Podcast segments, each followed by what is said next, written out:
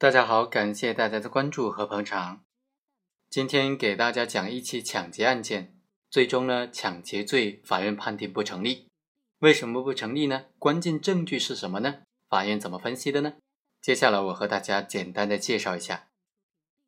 检察院指控，二零一一年十月五日，李某、钟某和林某合谋抢劫，驾驶一辆没有牌照的宝马车前往番禺沙湾大桥方向。途经到某一个地方的时候呢，故意碰撞同方向行驶的被害人吴某某驾驶的小汽车，迫使了他停下车来。这三个人就恐吓吴某某赔偿人民币五千元，吴某不给，并且将车窗关上，准备打电话报警。钟某呢，就拿起一块石头，将被害人车的后视镜、车门等等砸坏了。二零一一年的十月九日上午。李某、钟某和林某又合谋抢劫，驾驶着他们的没有牌照的小汽车，经过了某个地方的时候呢，也以同样的方式故意的碰撞同向来车的刘某，将被害人逼停下来。他们三个人就上前恐吓，要求赔偿人民币一万两千元。因为被害人不从呢，并且准备报警，于是他们三个人就凑过去强行抢了被害人身上的五千块钱。二零一一年的十一月五日，李某、钟某和林某准备再次作案，没想到被民警给发现了，他们就逃离现场。在逃离现场的过程当中，被警察拦截，三个人就驾车加大油门，准备冲撞路卡，连续撞了两辆小汽车之后，撞到了路边的护栏，被迫停了下来。三个人在逃跑的过程当中，被公安机关给抓获了。在审理的过程当中啊，辩护人就提交了二手车销售合同的发票、销售的合同，还有轿车的机动车行驶证等等，就是为了证明这辆车子是林勇的妻子陈某在二零一一年十一月二日才购买的宝马车。法院经过审理就认为，第一，按照刑事诉讼法解释第十九条的规定，辨认笔录有以下前情之一的，就不得作为定案的证据。辨认对象没有混杂在具有类似特征的其他对象当中，或者是供辨认的对象数量不符合规定的。在这个案件当中啊，前两单的被害人吴某和刘某对于被告人钟某的辨认笔录当中，十张男性的照片当中，只有钟某的照片是赤膊的，身高和其他的混杂人员的照片有一定的差距，特征比较明显，有指认的嫌疑。按照上述规定，吴某和刘某对于钟某的辨认是不能够当做证据使用的。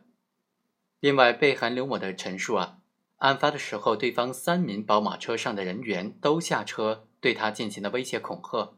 但是后来被害刘某只辨认出了钟某，但是却不能够从混杂有李某和林某的照片当中辨认出这两个人，这就不能够排除辨认的时候呢有指认钟某的嫌疑。另外，被害人刘某陈述，抢劫他手机的男子是二十八岁，身高约一米六五，比较瘦。另外一名男子大约二十六岁，身高一米六五，也比较瘦。后来在辨认被告人钟某的照片的时候，又将钟某辨认为抢劫他手机的男子，并且当时搜取了他身上的五千块钱。对照片当中被告人钟某的照片以及真实的相貌体貌对比啊，就可以发现。钟某他其实只有一米五五，圆脸，而且也比较胖。从这些细节对比来看，被害人吴某的陈述呢是有失偏颇的。第二，被害人吴某和刘某的报案陈述以及李某的有罪供述呢，都确认了他们实施犯罪的行为呢是驾驶了这辆没有牌照的宝马车，通过故意的碰撞其他车辆造成事故，进而进行敲诈勒索或者抢劫。侦查机关也根据这条线索来开展侦查调查的，但是侦查机关后来出具情况说明反映了，经过派人查看沿线的这些监控录像啊，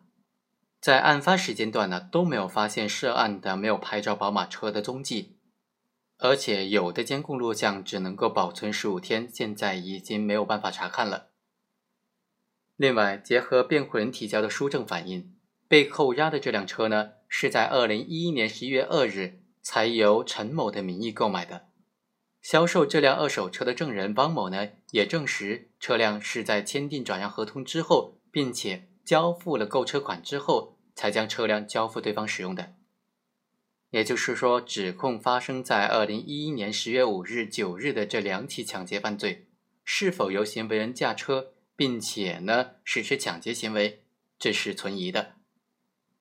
第三，在案的证据反映呢，这辆车当天是由林某驾驶，并且冲击的路卡，冲撞了其他的车辆。除了李某在侦查阶段曾经的有罪供述，曾经提及林某驾车逃跑之前呢，曾经实施过另外一宗以碰车发生事故借故来敲诈勒索或者抢劫的这个事实。此外，再没有其他的任何证据予以佐证，包括该案事实当中的受害人呢。至今也没有报案，也没有陈述说受到了敲诈勒索或者抢劫，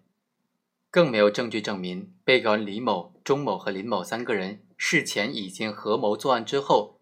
在被拦截的时候冲路卡逃跑等等。因此，对被告人当天的行为不能够认定为抢劫罪。一审法院就认为，公诉机关当庭出示的证据没有能够证实被告人实施的抢劫行为，所以抢劫罪不成立。但是李某和钟某和同案人林某在二零一一年的十一月五日，在路上强行的冲撞路卡，这个事实是清楚的。他们以暴力的方法阻碍国家机关工作人员依法执行职务，其行为已经构成了妨害公务罪，因此判决三人构成妨害公务罪。